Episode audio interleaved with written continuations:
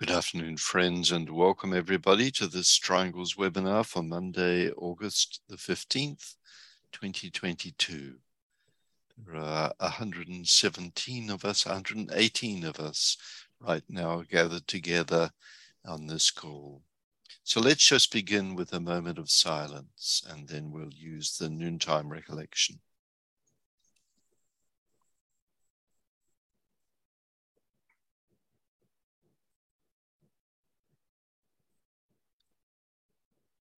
We know, O Lord of life and love, about the need. Touch our hearts anew with love, that we too may love and give.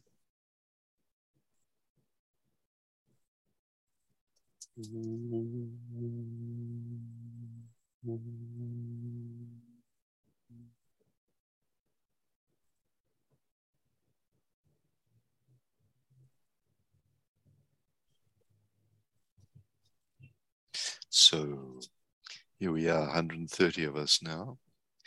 So my name is Steve Nation, and I'm very happy to be your host today. As most of you know, these regular weekly Triangles webinars have two main goals, both of which seek to strengthen the planetary network of triangles. The first idea is to introduce new people to triangles and hopefully stimulate the formation of new triangles. So if you're new, you're very welcome.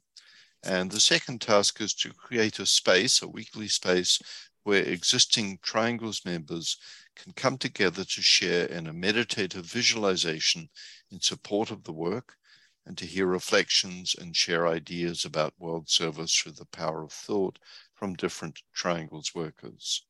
All the speakers and participants are part of the Triangles network. Today's broadcast will be focusing on the theme, the human and animal bond, another kind of service. We'll begin with some introductory remarks about triangles, followed by some thoughts on the human animal relationship. Then we'll work with a visualization which regular participants in this webinar are familiar with. And this will be followed by a presentation by Jen Louie, manager of the Lucis Publishing Company in New York. It's a joy to have Jen for the first time here speaking, I think, on the Triangles webinar. So if you're new to Triangles, welcome. The Triangles Network is made up of individuals around the planet who come from different spiritual backgrounds and share a common belief in the powerful role that meditation, prayer, and invocation can play in the creation of a better world.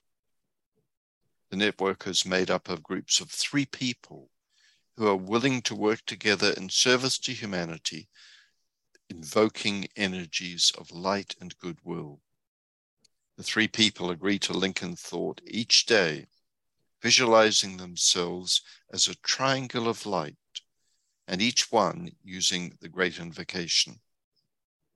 Each triangle is part of the global network of triangles the lighted energies of divinity that are invoked are visualized as flowing out from each triangle through the network of all the triangles and into the world of human consciousness, strengthening all that is good and true and beautiful in the world. The network's been built over many decades, and it can be envisaged as a strong, well established, potent structure in the etheric and energetic body of humanity. It truly lives. Excuse me.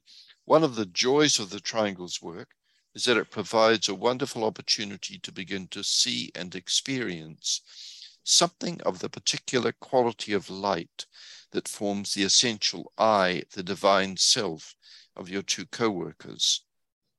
As you visualize their individual light day by day and year by year, actively working in service with these lights and entering into the livingness of the particular triangle you're working with, a deepening naturally occurs in the nature of the relationship between the three of you. And one begins to get a whole new insight into the nature of group work, and particularly the nature of group work with light. If you're new to this approach to planetary service, you might like to consider forming a triangle. Or if you're already a member of triangles, what about forming another?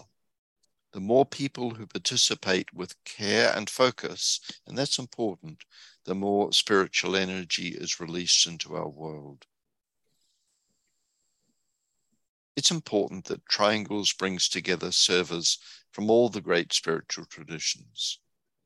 The work was introduced through the Alice Bailey teachings, and the Lucis Trust has a special affiliation with the network. But it's important to affirm that the Triangles work is universal, doesn't belong to any particular approach to the ageless wisdom. There's information on the Triangles website, www.triangles.org, about how to form a triangle. And there's also a section there where you can form a triangle online, entering in your details and answering a few questions and then inviting others to contact you to form a triangle. This leaves the process fairly open uh, and people can respond um, to those who they're interested in. Or you can enter a request in the chat box on this call today, and others on the call might agree to form a triangle with you. That often happens, um, that new triangles are formed during these webinars. If you have questions about triangles, don't hesitate to ask these in the chat box um, or ask them in the discussion period towards the end of the call. So let's just have a moment um, together and work with a very simple visualization. After all, the triangles work is essentially a work in visualization.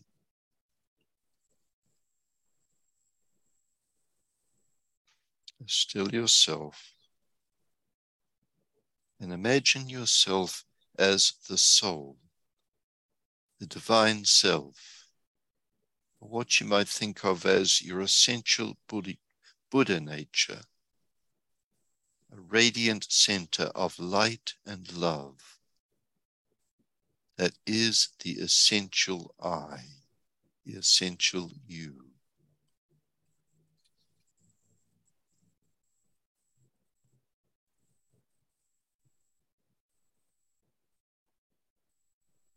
In your mind's eye, see your closest spiritual companions as radiant centers of light and love. Let the face gradually recede into the background and notice the radiation of light and love that comes from these individuals.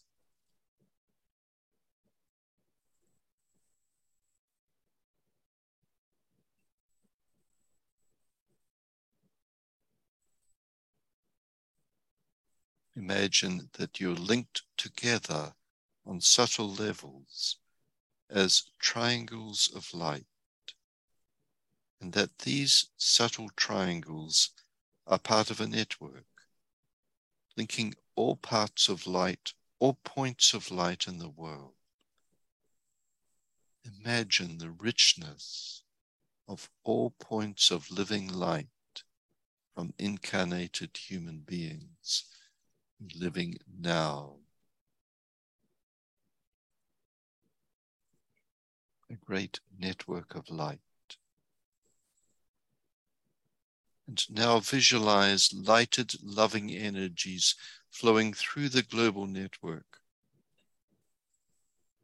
From the mind of God, the heart of God, and from the center where the will of God is known.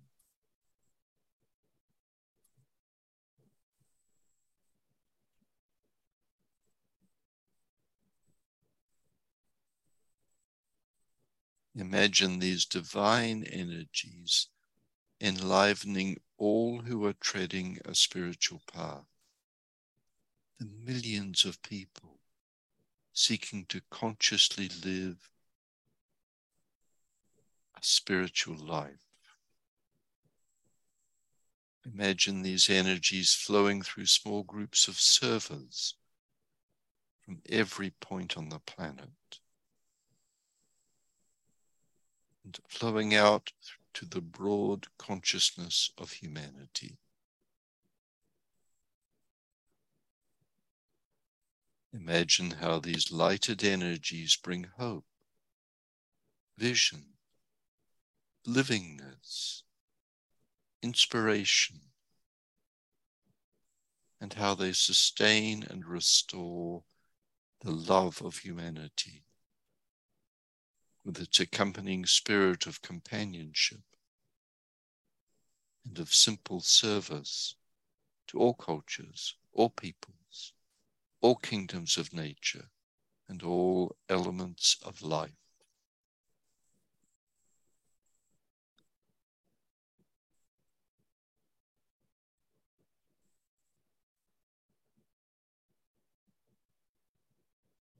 Oh.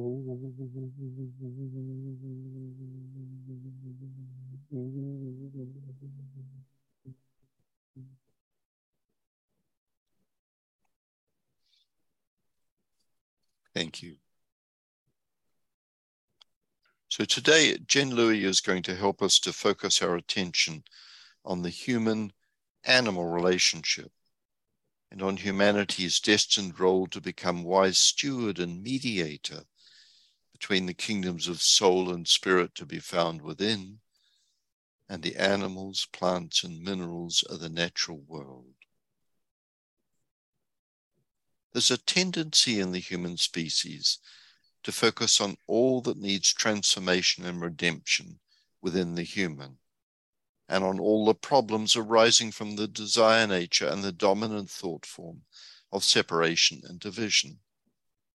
After all, there are so many problems we're faced with. Yet as we become more conscious of the damage that our intensely materialistic and separative civilization is inflicting on the animals, plants, and minerals of the earth, as well as the atmosphere and the climate, we might recollect that this is beginning to change. Something is moving in the human, and increasing numbers of people are today thinking deeply about their own responsibility in building right relations with all life. For example, deserts are growing dramatically because of human activity all over the globe and at the same time, there is a rising will to do something about it. That's reflected in, for example, the international focus on desertification and the way in which this has become a strong, significant theme of United Nations activity and thought. Years ago, an Indian writer, painter, and sculptor, Shakti Maira, related this spread of deserts to what he called the desertification of delight in human consciousness and culture. And in an article he published in the British journal Resurgence back, I think probably in the 1990s, he asked if perhaps this human induced inner desertification, the lack of delight, might not also be affecting the aesthetic delight of plants and animals. The aridity in thinking, the littleness of the purely material, consumer oriented understanding of psyche, economics, and society must surely reach out beyond the human. And these spaces of depression, human depression, surely touch inner spaces of the other kingdoms of nature. And we can only imagine what this impact is, this lack of joy.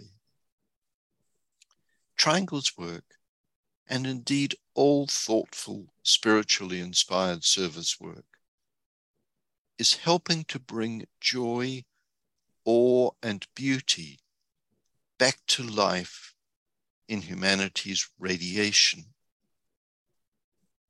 And we can only begin to imagine the impact that this will have on the animals of the world, all of the animals, the tiny little creatures and the great big monsters. And so, with this thought in mind, let's move into our meditation work. And this will be followed by Jen's talk and then time for discussion and reflection together.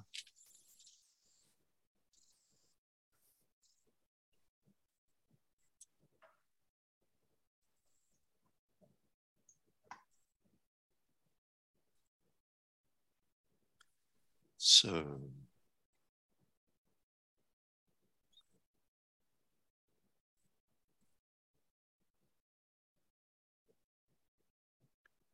let's focus ourselves as a group upon the mental plane. And Lincoln thought as a soul, as a point of love and light with all those people throughout the world who are working with this Triangles meditation group.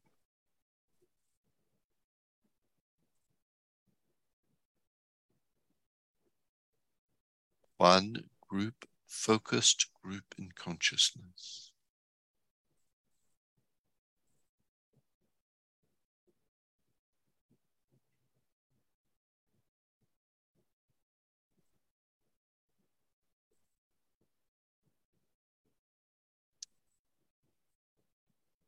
And as a group, we say, in the center of the will of God I stand.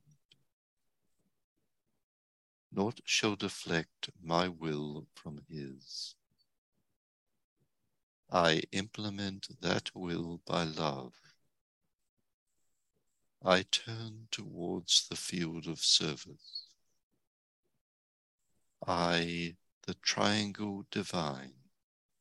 Work out that will within the square and serve my fellow men.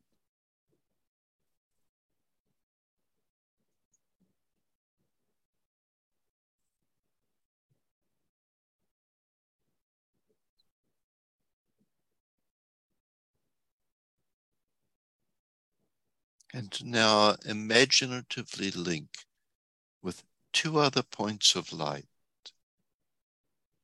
two, clo- two individuals who share your spiritual path with you. And imagine that you're creating a triangle of light.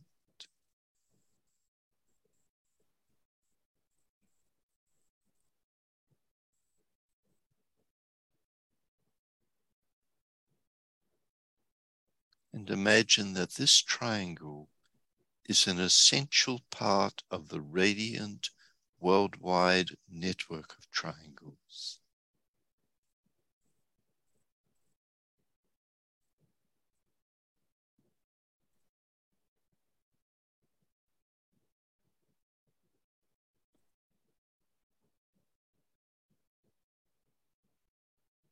Hold the consciousness immersed within the light of the group soul a heart of love which underlies and infuses the network.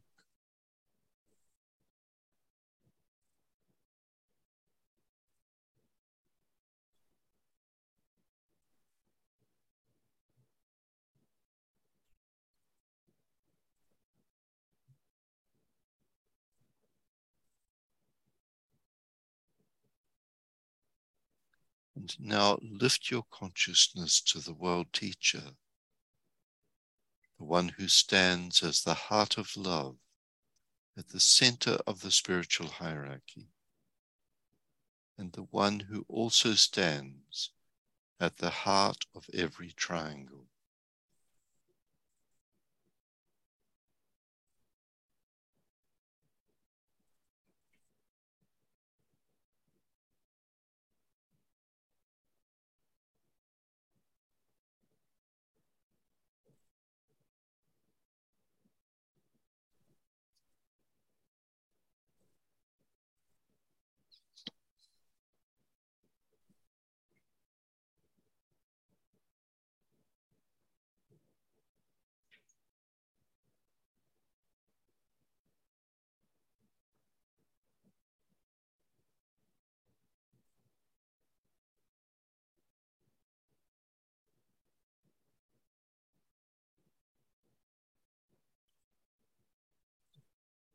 Visualize the energies of love, light, and goodwill circulating in, through, and around the triangles network.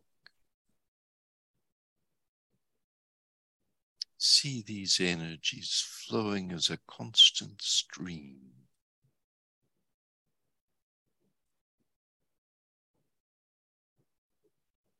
Unifying and eliminating all divisions within humanity. Healing and transforming consciousness.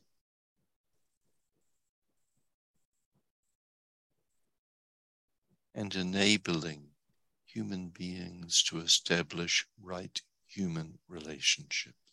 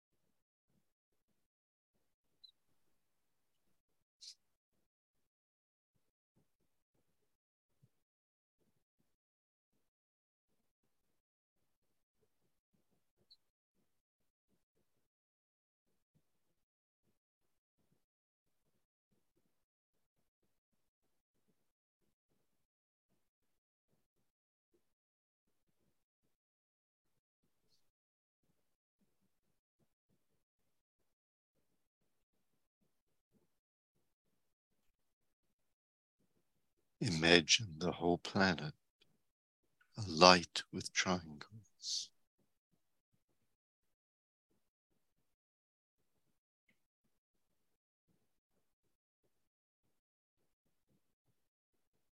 Imagine that new triangles are being formed everywhere in the world.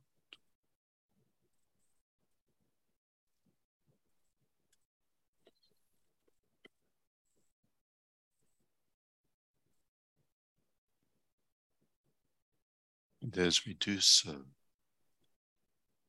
let's use together the mantra of unification in its adapted form. The souls of all are one, and I am one with them. I seek to love, not hate. I seek to serve and not exact due service. I seek to heal, not hurt. Let pain bring due reward of light and love.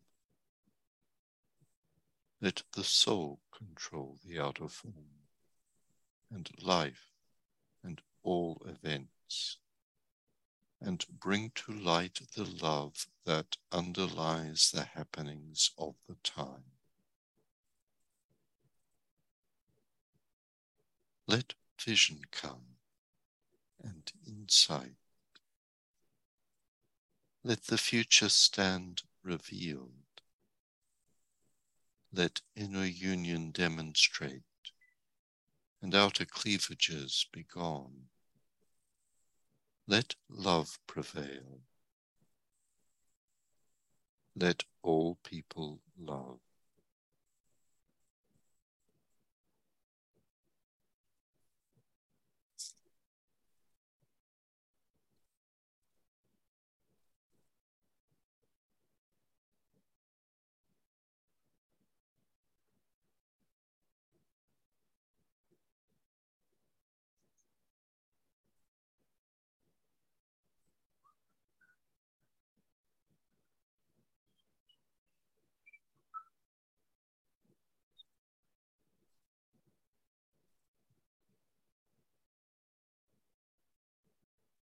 And now we'll sound together the great invocation. You can do this wherever you are, silently or aloud. But it's important that we all do it. And as you repeat each stanza, visualize the network acting as a link between the world of spiritual realities and the world of humanity, and a channel through which light and love and divine purpose are flowing into human consciousness.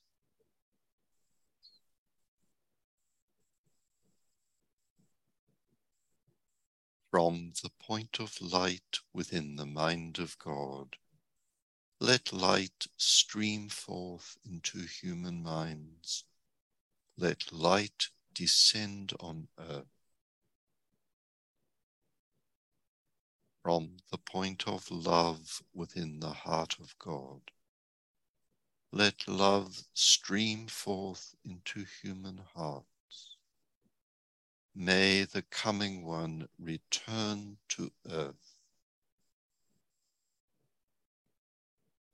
From the center where the will of God is known.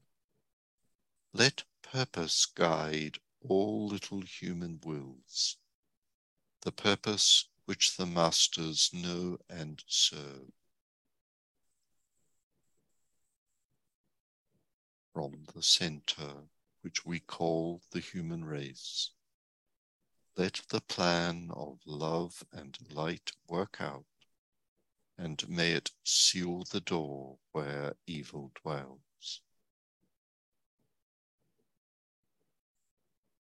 Let light and love and power restore the plan on earth.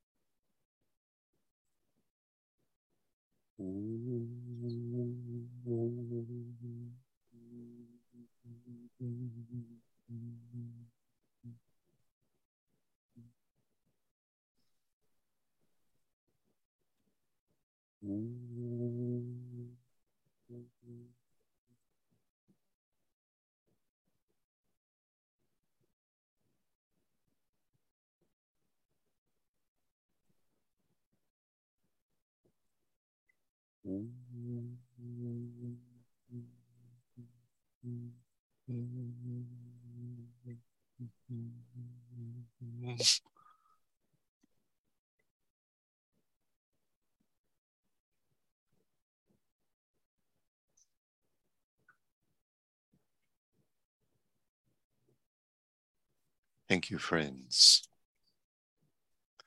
So now we're going to hear from Jen, Jen Louie. Jen is the manager of the Lucis Publishing Company in New York. She looks after all of the books and she's particularly interested in work with animals and is holding this focus today on the work with animals. And I know, Jen, that you're also keen that people um, are aware the that there is a compilation available through the Lucis Publishing Company of all that's all the or a good selection of the comments made by Alice Bailey and the Tibetan on the animal kingdom. Right, right, Steve. So, welcome, Jen. Thank you, Steve, and good afternoon or evening, everybody. It's really great to be here. Um, so, we speak of humanity standing in the middle. What does that mean? That means that above us is, we feel, a group of beings drawing us further upward on our individual and collective paths of evolution. Below us are those life forms which may not yet have developed a consciousness capable of perceiving a path of evolution. Those three kingdoms, referred to as animal, plant, and mineral, live within their own instinctual and complex paradigms of being. But here we are, standing right in between those two groupings of life, those above and those below. Halfway home, those greater beings above us might say, but we know there is work to be done along the way. In the Alice Bailey book, The Animal Kingdom, A Spiritual Perspective, we're given a bit more insight into humanity's intended path of service when it comes to the animal kingdom. By virtue of us being a bit further along life's evolutionary pathway, it is our deepening magnetism which will need to have a profound impact on the just emerging souls of creatures. Four animals in particular are mentioned as having developed awareness to a point that they are capable of being touched and so changed on a soul level. Those four animals are the horse, the dog, the elephant, and the cat. Historically, each of these animals has had significant interaction with the human race. Used for centuries in both war and peace, they're now ready to settle more deeply into their role as companions and students. Esoteric psychology states that the effect and purpose of a relationship between man and animal is to provide a step forward for the animal. How does this happen? Well, it seems that as an animal is taken deeper and deeper into the realm of the human, that creature begins to take on a layer of selfhood, referred to as the process of individualization. The experience moves the animal away from the basic instinctual mode of living to a broader experience of living.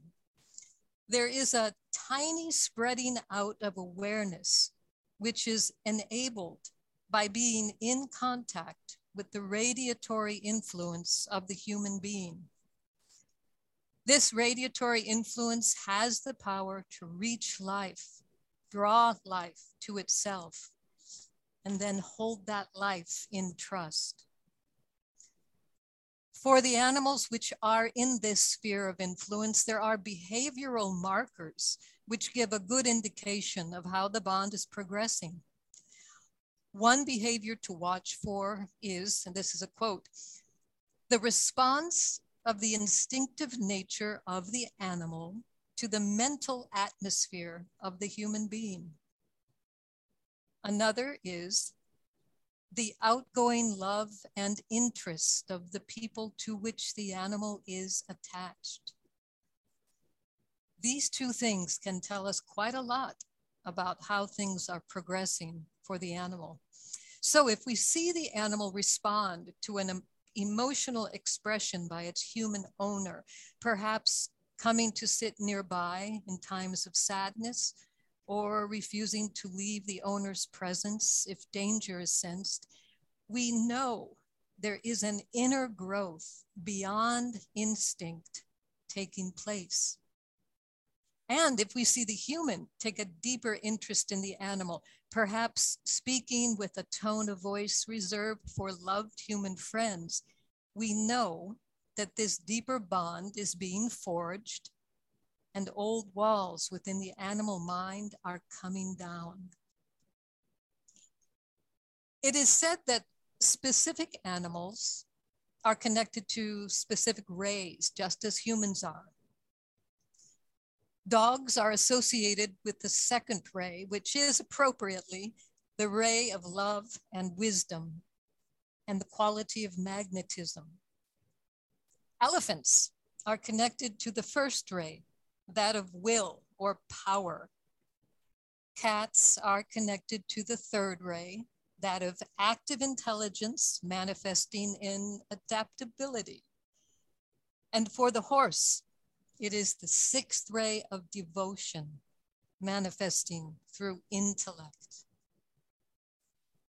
If you take the ray of the animal and then blend it with the ray of the particular person with whom the animal shares its life, there can be a wonderful enhancement and strengthening of the animal soul quality. And in esoteric psychology, it states that if, as a human being, we are aware of our ray type, we can identify the group of forms and of lives with which we are linked, to which we must render service and by which we can be served. Perhaps this understanding of rays and of qualities gives new insight into the reasons we are drawn to particular animals. It's uh, a kindred spirit thing. It's an intuitive sensing of a shared esoteric skin. Something to also keep in mind when considering the human to animal relationship is this. The group of humans, referred to as the new group of world servers, is said to stand between hierarchy and the human race. This group is made of men and women who take a bit more responsibility for their fellow human beings simply because they choose to. We can think of our group of animals, the horse, the dog, the cat, and the elephant, as being for the rest of the animal kingdom what the new group of world servers is for humanity. That is a grouping of lives which pull their fellow life forms a bit further down the evolutionary road. Because of their meaningful interaction with humans, they are a step ahead of what we may think of as wild, though still existing within their instinctual worlds. As they continue to evolve, they will magnetically pull their kingdom upward. This being so, our service to them is simply to approach with intelligent love and to gently guide them on. I suggest this approach. Look your animal in the eye, fully present, and just tell them you're grateful that they're here. Take your time, hold your gaze steady to theirs. The eye contact alone will open gates in their minds. The bond you already have will be strengthened tenfold. If you are one of those people who is graced with having such an animal in your life, you are fulfilling a call to service from the higher realms.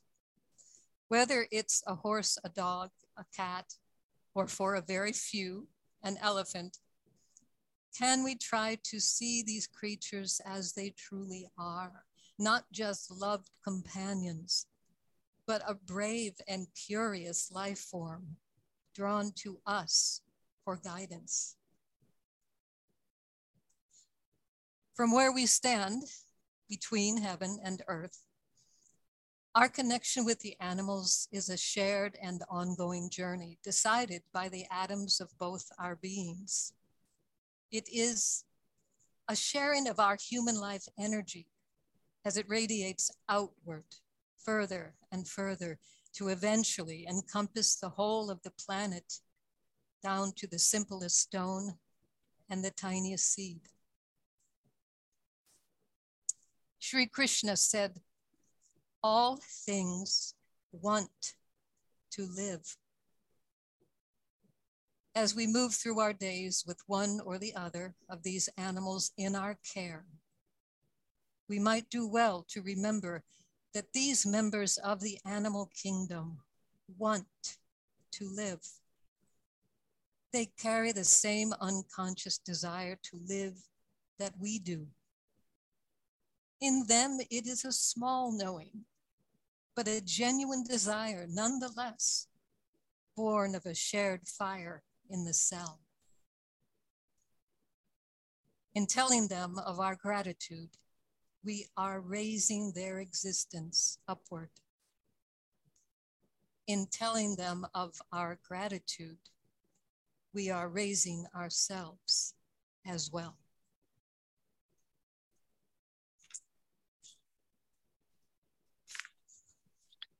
Thank you, Jen.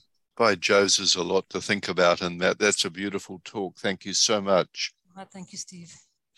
The um, so interesting to think of these animals as like the new group of world servers, mm-hmm.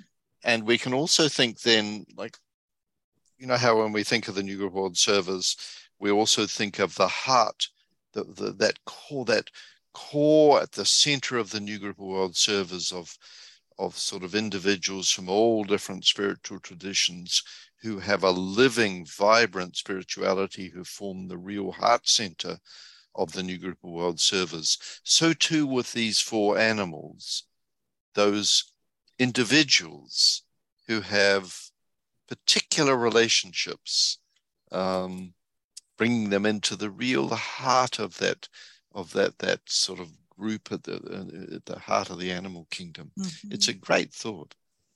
Mm-hmm. Yeah, when I think of um, these animals as being the ones that will eventually pull the, um, mm-hmm. the entire animal kingdom onward, it's um, mm.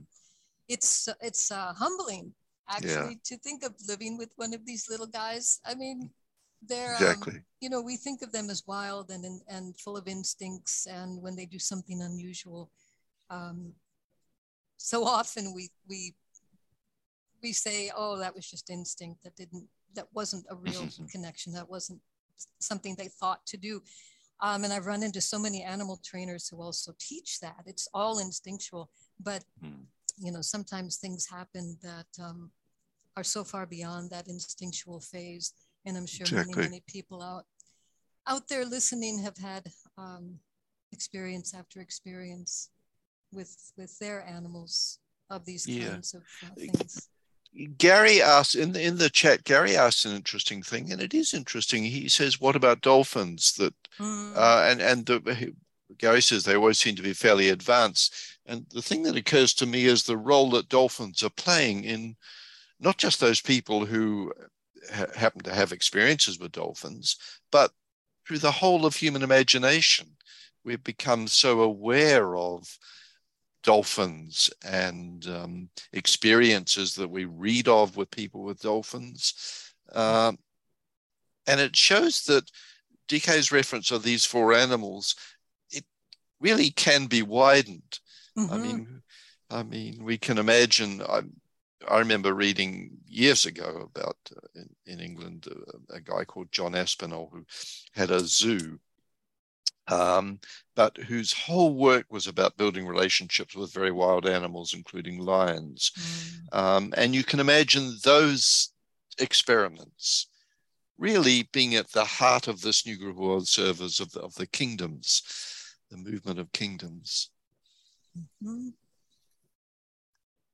And uh, Maria um, Salcido asks about the cow, um, which is a sacred animal in India, which it, which it is. It's, a, it's mm-hmm. a sacred, much revered animal in India. Mm-hmm.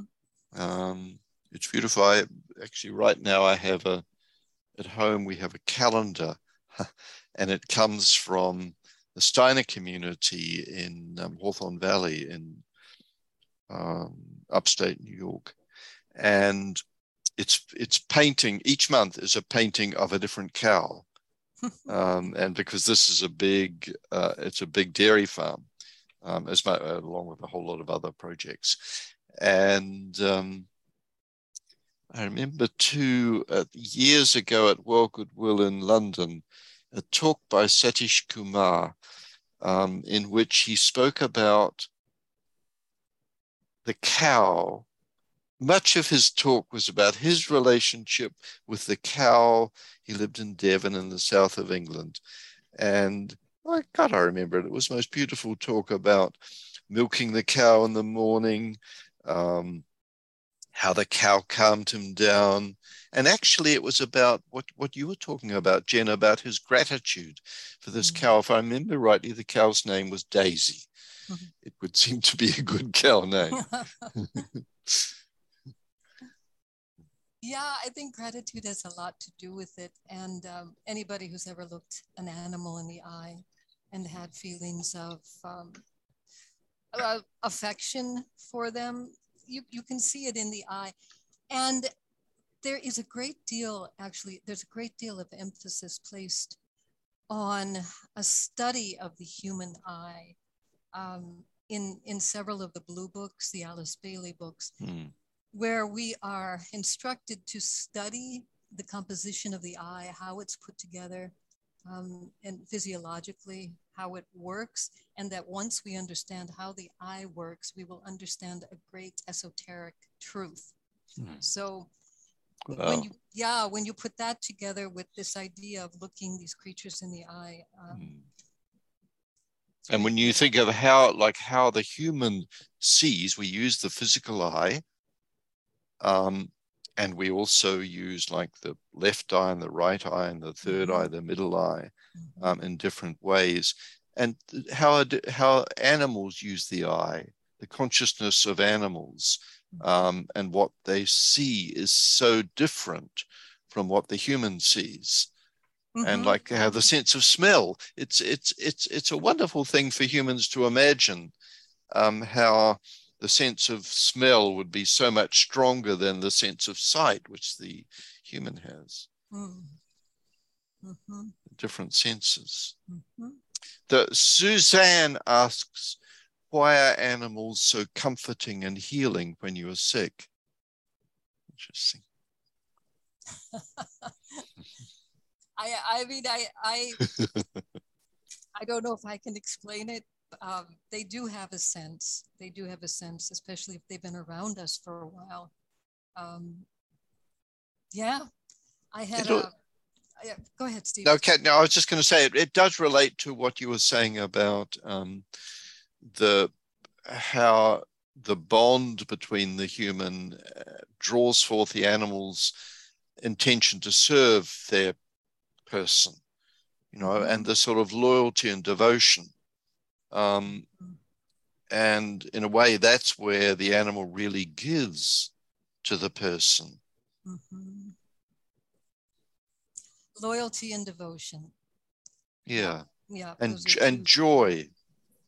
Oh, yes. The, the incredible thing of um, joy. The it, it's interesting, you know, in in I um, in in India and Darjeeling, which is the most, in the Alice Bailey tradition, it's the sort of most hidden, almost occult center in the five planetary centers. And yet, in this region, the Alice Bailey work, one of the ways in which it's become most anchored and grounded and present in the community is through two magnificent animal shelters mm. um, and uh, a really wonderful um, co-worker, um, Christine Townend from Australia, um, who's a writer and has written some wonderful um, books. Um, one that was a particularly it's a novel, and I've, I've, been looking for it now. It's actually, I think it's rather difficult to get now. It's a novel called Moti, and it's a story. It's the most beautiful story of a elephant and it really draws on Chris's relationship and her work with elephants that she was involved with mm-hmm. in sanctuaries, various sanctuaries she managed and, and started in India. Mm-hmm. Um, and there is online, and maybe I'll post it on the chat, a wonderful review of this book, Moti. And because it really does enter into what animals have to give to humans, but more importantly, what humans have to contribute to the evolution of the animals, mm-hmm. which really is in line with what you were speaking about. How do you spell that, Steve? I actually want to look that up. Her, um, M O T I. M O T I. Okay. Yeah. Thank you. It's the, it's the and it's written from the perspective of Moti, who was a wild elephant and then was captured and then be, um, be, became part of a big tourist trade in Jaipur in India where elephants, um, tourists are transported to sort of sacred sites up steep hills by elephants. And the elephants there suffer terribly from, um, well, they suffer from blindness because of the, they shouldn't be out in the sun um, because they're, they're working, usually working in the worst possible time in the day when the tourists are there, the peak of the sun. And they also suffer terribly from um, getting burnt feet from the heat of the asphalt. Hmm. Um, among other things. And, you know, it's a sort of fairly humiliating life, but there's a lot of changes. And Chris has been instrumental in terrific number of changes in the management um, of the animals involved in the tourist trade in Jaipur. Hmm. But that book, Moti, is, um, let me, I'll just have a look and I'll send you, I'll add a review because it's a, such a lovely review of the book. But it'll take me a second to do it. Maybe, Jen, while I do this, you would have a look at the chat and see if there's something else to mention. Mm-hmm. All right. Um, studies have determined that dogs have learned to read human eyes. I ah. completely believe that. I bet a lot of people who have dogs would too um, Clint, Animal Kingdom closed off from transitioning to human life. You know, Clint, I had a conversation with somebody recently about that, and who knows? Who knows? But the teaching right now, the belief right now is that some animals do make it through. Um, I I know nothing more about it, but um, but yeah, yeah. Apparently, the door is closed for the majority, but for those very few, um, it's open. Um, let's see, I'm skipping around here, sorry. Where are we? Uh, I recall a reference from the Tibetan, this is from John Horan, to the effect that marine mammals such as the dolphins and the whales are on a different evolutionary line than humans and our four designated animal companions. This is in much the same way that the Deva evolution is separate from the course of humanity. That's really interesting. Mm. Really, really interesting. Yep. Yep. Um, along those lines, it is also believed that the, um, the winged creatures, the birds, they are their own evolutionary life. And uh, the Tibetan even states that they are made up of the souls of individuals who have been away for some time and want to get used to being back in the earth environment. So rather than uh, putting their feet on the ground right away, they take on wings and and get used to the earth environment in that way. It's kind of a beautiful thought. It is. And what a role birds play, like in urban environments, often when birds in, in, in some Western urban environments, birds are the one time you can encounter um, the sort of wild nature. Um, and often birds, like little birds, are so touching because because of their apparent vulnerability, you know, in the midst of all the concrete and everything. And then you see such beautiful colors. Mm-hmm. Mm-hmm it's wonderful when you think of the role that sort of now great communicators are playing in use of cameras and use of all modern technology to take like huge audiences to see closely everything about the life of the animal of an animal um, the mm-hmm. difficulties you know the vulnerabilities of these animals, say like deer, where I live, the deer um, in the winter, um, these deer have to survive in bitterly cold temperatures with snow around. And, you know, you think of the, of a deer nestling down beside a tree at night um, to try and get some warmth or and and programs that which are very popular they are totally transforming this human sense of relationship this mm. ability to to be, start to see and feel and think of what the animal's experiencing mm. The outer part of it of course is, is a very sentimental thing mm-hmm, but mm-hmm. behind that there is something much deeper yes Yes, we've got two hands raised. Do we want? Oh, lovely. Yes, we should. Let's, um, Barbara, do you want to um, unmute yourself if you're able to do that? And then we'll go to Sam. Hi, can you hear me? Yes. We can. Oh, hi, Jen. Thank you so much. That was such a beautiful presentation. Oh, and I particularly liked the part about looking the dog in the eye and mm-hmm. communicating with that. Mm-hmm. I, have just been thinking, you know, with um, COVID, a lot of people have been adopting dogs, and a lot of people have. There's been a great turnover of of dogs in shelters, and probably cats too. But I'm more aware of the dogs, and a lot of these dogs have been abused, and you don't know what's happened to them um, in their life to to make them react a certain way. But if you look at them really carefully in their interactions with people you can tell what's happened to them. You know you can tell if a dog has been hit with a tool for example mm-hmm. like a shovel or a rake because every time they see that type of tool they're going to they just react and i think the great um, service of, of humanity rendering to animals that have been abused is to help them heal. Uh, they're never going to forget certain things and they're always going to have certain habits and reactions but they can learn that there is great love and trust found in human beings and that helps to lift them and take them out of the difficult situation that they came from necessarily. Yep yep and th- and that is a very special person who takes those animals in and works with them for years i've I know people who have worked with abused dogs for years.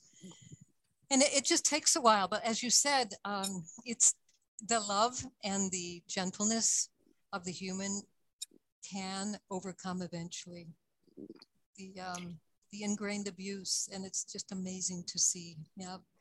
Yes, and not to punish them when they do something that they're reacting to, but to mm-hmm. take them away from a circumstance that's going to make them react. And you want to keep them safe and you want to keep people safe. Um, but anyway, it's it's just a great joy. so thank you so much. Thanks, Barbara. Sam. Ah, hello, Steve and Jen. Hey, thank you. Thank you so much. It was beautiful, and it's a subject very close to my heart. um, I was just thinking, you know, you were saying about the elephants, the dogs, the cats, the horses. Um, are we seeing because of the progression of human compassion and developing understanding, um, other animals that are taking their stand hmm. with those animals as well in their progression? And you said about birds, but I mean, I'm with a group that's got 37,000 people just that love crows and all that family. uh, and we're seeing work done with jungle cats that are saving people from landmines. Mm-hmm. And now they're even training rats um, to take in um, first aid packet, first aid packaging for mm. um, people trapped in earthquakes and so on. Mm. Um, wow. wow. And I know, Jen, you said about the animals. Uh, I remember the, the, the DK bit and actually saying that the birds were in angel, an angel coming back to, to learn with us and teach us. Mm. So yes, mm. I don't I don't know whereabouts it is, but it is a beautiful part. It is, and so, I think that's in the uh, animal the animal book. Mm. Um, what is the? I, I think it's also in Cosmic Fire. It, there's a bit in Cosmic Fire, Sam, and uh, yeah. the Animal Man and the Rays section in Cosmic Fire. I highly recommend that. Mm. also our little book, The Animal Kingdom: A Spiritual Perspective. Yeah, I've got that too. Yeah. it's a quick, a quick read and it's full of wonderful insight. Yeah. Yeah. Yeah. But yeah, so I wondered what you thought to that. Is it is it an expression of our own growth and the animal kingdom? Oh yeah, yeah. I mean, growth? I would I would say so. I uh, I'd say in the last I don't know, Steve, you'll have to jump in here too. Maybe in the last fifty years, we've mm. seen a an opening of the human heart in relation to animals and how they're treated, how they live, what they need, and what they're capable of. And we've started, you know, we've started to study what they're capable of. And I've noticed in some of the chat remarks that um, we now understand that animals, dogs especially, have an amazing healing presence, cats as well. Um, horses, I know, are used for uh, therapy. Um, it, we are open to that idea now of mm. animals having something to offer us beyond just mm. companionship and uh, what they've always done, you know, gone into war with us or, mm. uh, yeah. So, so the, the whole concept of what an animal is, is changing. And I'd say mm. that that is mostly within the last 50 years. We have so much more to learn about what mm. they perceive and what what they can see when they look at us i mean we don't even know what they see when they look at us maybe they see maybe they have the ability to see beyond this dimension that we live in right now uh, some people uh, there's always been a mythology around cats the cats can see into other dimensions um, i don't know we'll find out soon enough i suppose yeah. when the when the science catches up with the mythology um, mm. but we have so much to learn from them and anyone who has had an animal in their life for a long time knows how much they have learned from that animal being with them. Yeah. Yeah. Uh, yeah. That's beautiful. Thanks. Um, thanks, Sam. Thanks, Jen. Thanks, I, there's Sam. a couple of other hands raised. So, yep. um, Heather, would you like to unmute yourself? You there, Heather? Hello? Hi, we can hear you. Okay, I'm Betty, though. I got a. a oh, Betty, hi. Okay. to unmute. Good. nobody else showed up, so I tried it. Okay, I, this was many years ago. Thank you for the, the discussion. It's very beautiful. This was many years ago, and I've forgotten the details, but I remember a program in which um, a team was teaching sign language to chimpanzees or mm-hmm. you know one of those mm-hmm. species mm-hmm. and they made a lot of progress on it in fact i think they had a, a, kind of a traumatized younger chimpanzee and the chimpanzee was able to communicate them that its mother had been killed and you know they were captured or whatever probably not that specifically but i thought that was an amazing mm-hmm. kind of research project mm-hmm. I, yes, I, we are learning more and more and more of what they're capable of understanding and perceiving. Um, there are so many studies going on now. Uh, I, you know, and and I do think it's important for us to keep in mind that they have their own way of being and their own way of communicating, and it's normal for us to want them to understand our language and our perception, but um, to be to remain open and aware of their language and their perception, I think is going to reveal a little bit of magic to us. But yeah, Betty, that's a really good comment. And it reminds me of Jane Goodall and all the amazing work she did in Africa. Yeah, absolutely. Thank you. Thank you.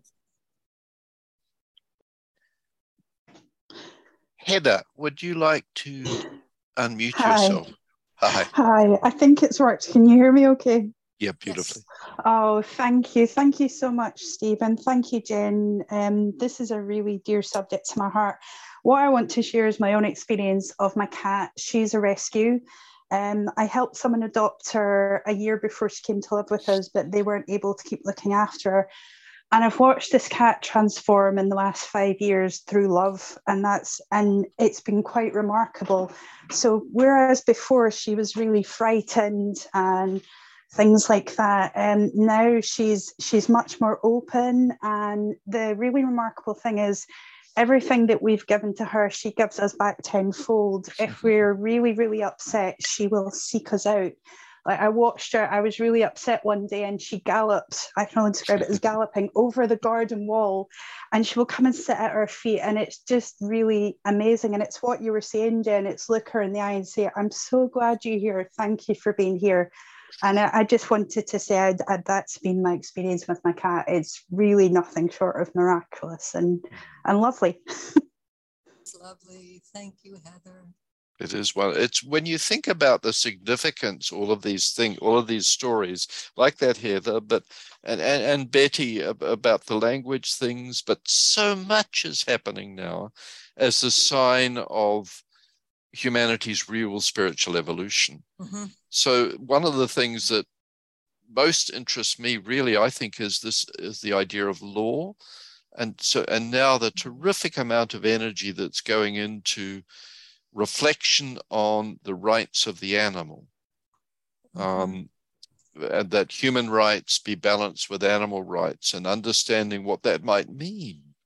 But when you think of it from the perspective of law, it's such an interesting transformation of human consciousness that there are significant sort of areas of thought that are thinking about animals with with full respect for another kingdom of nature and for, mm-hmm. as you say, Jen, for the language of that kingdom.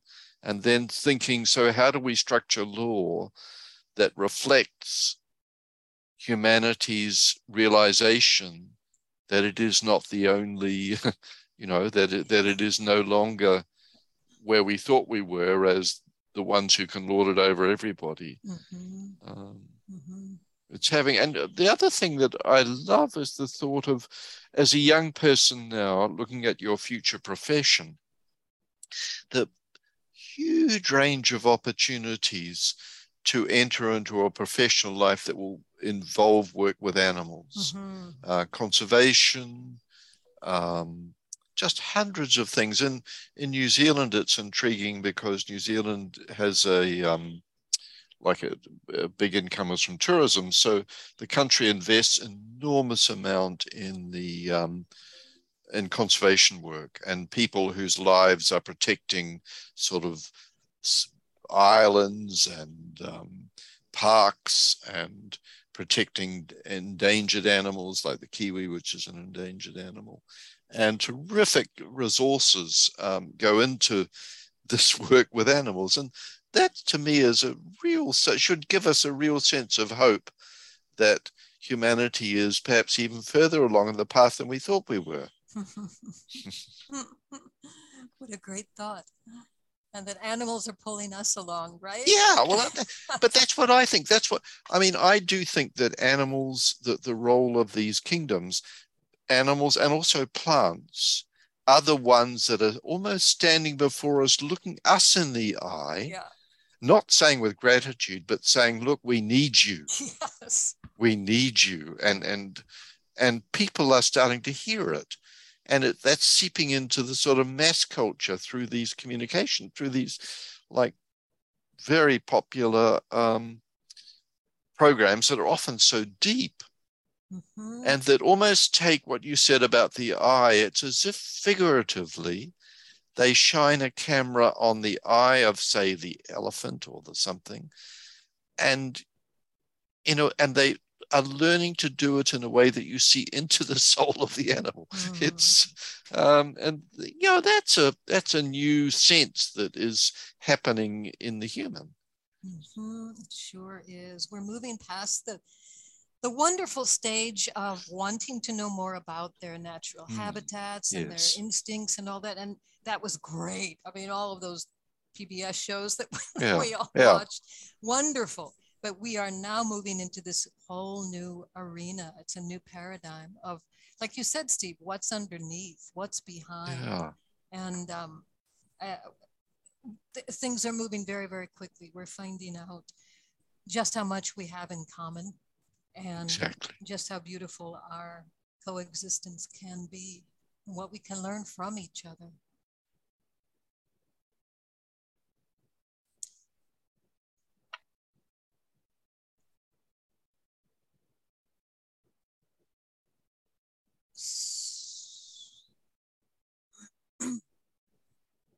There's a lot, a lot of wonderful comments here.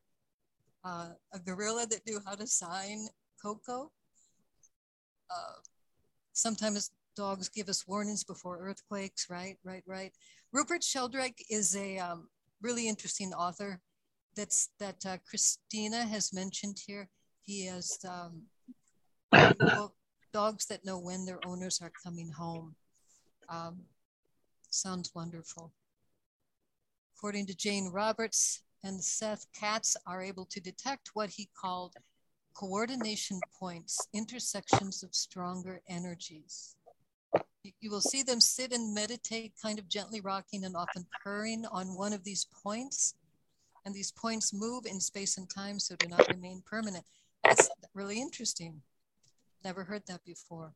Um, but it does it does kind of play into this mythology of cats as um, being mythical creatures uh, with amazing powers. Yeah. Um, and Faye says animals are helping humanity to register the reality of nature, to help us turn the boat around from the destruction of militarism and industrialism. Yep. Yep. I seem to have, um, I'm back. Okay. Something happened. Something happened. I don't know what happened.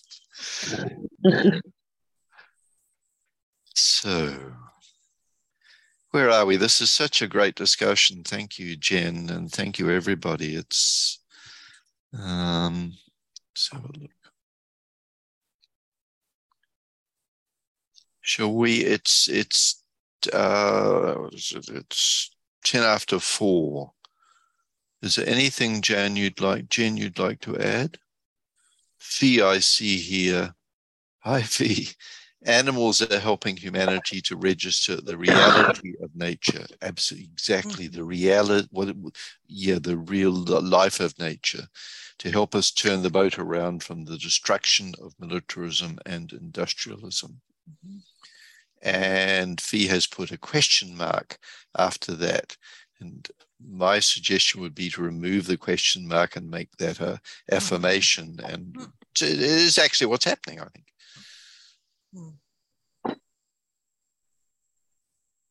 So I would just say, um,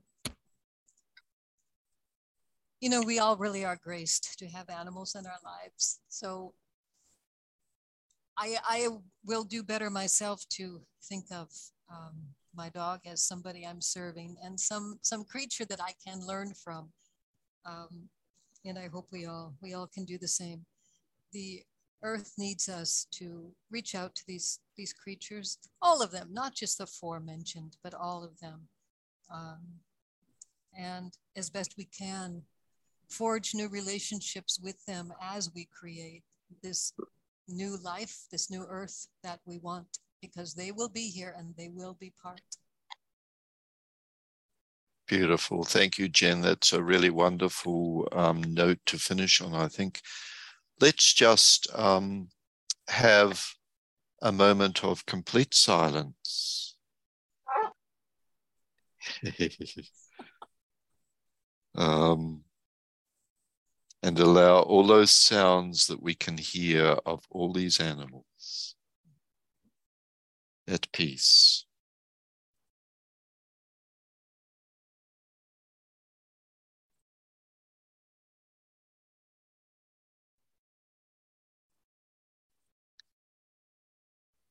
Thank you, friends. Thank you for that work.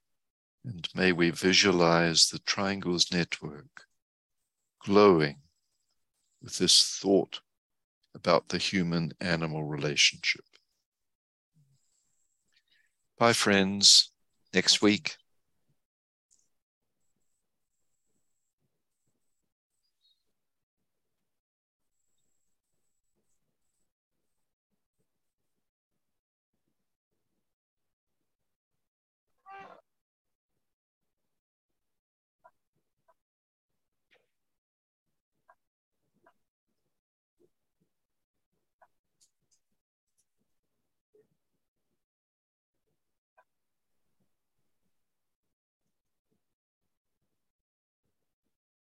Mm.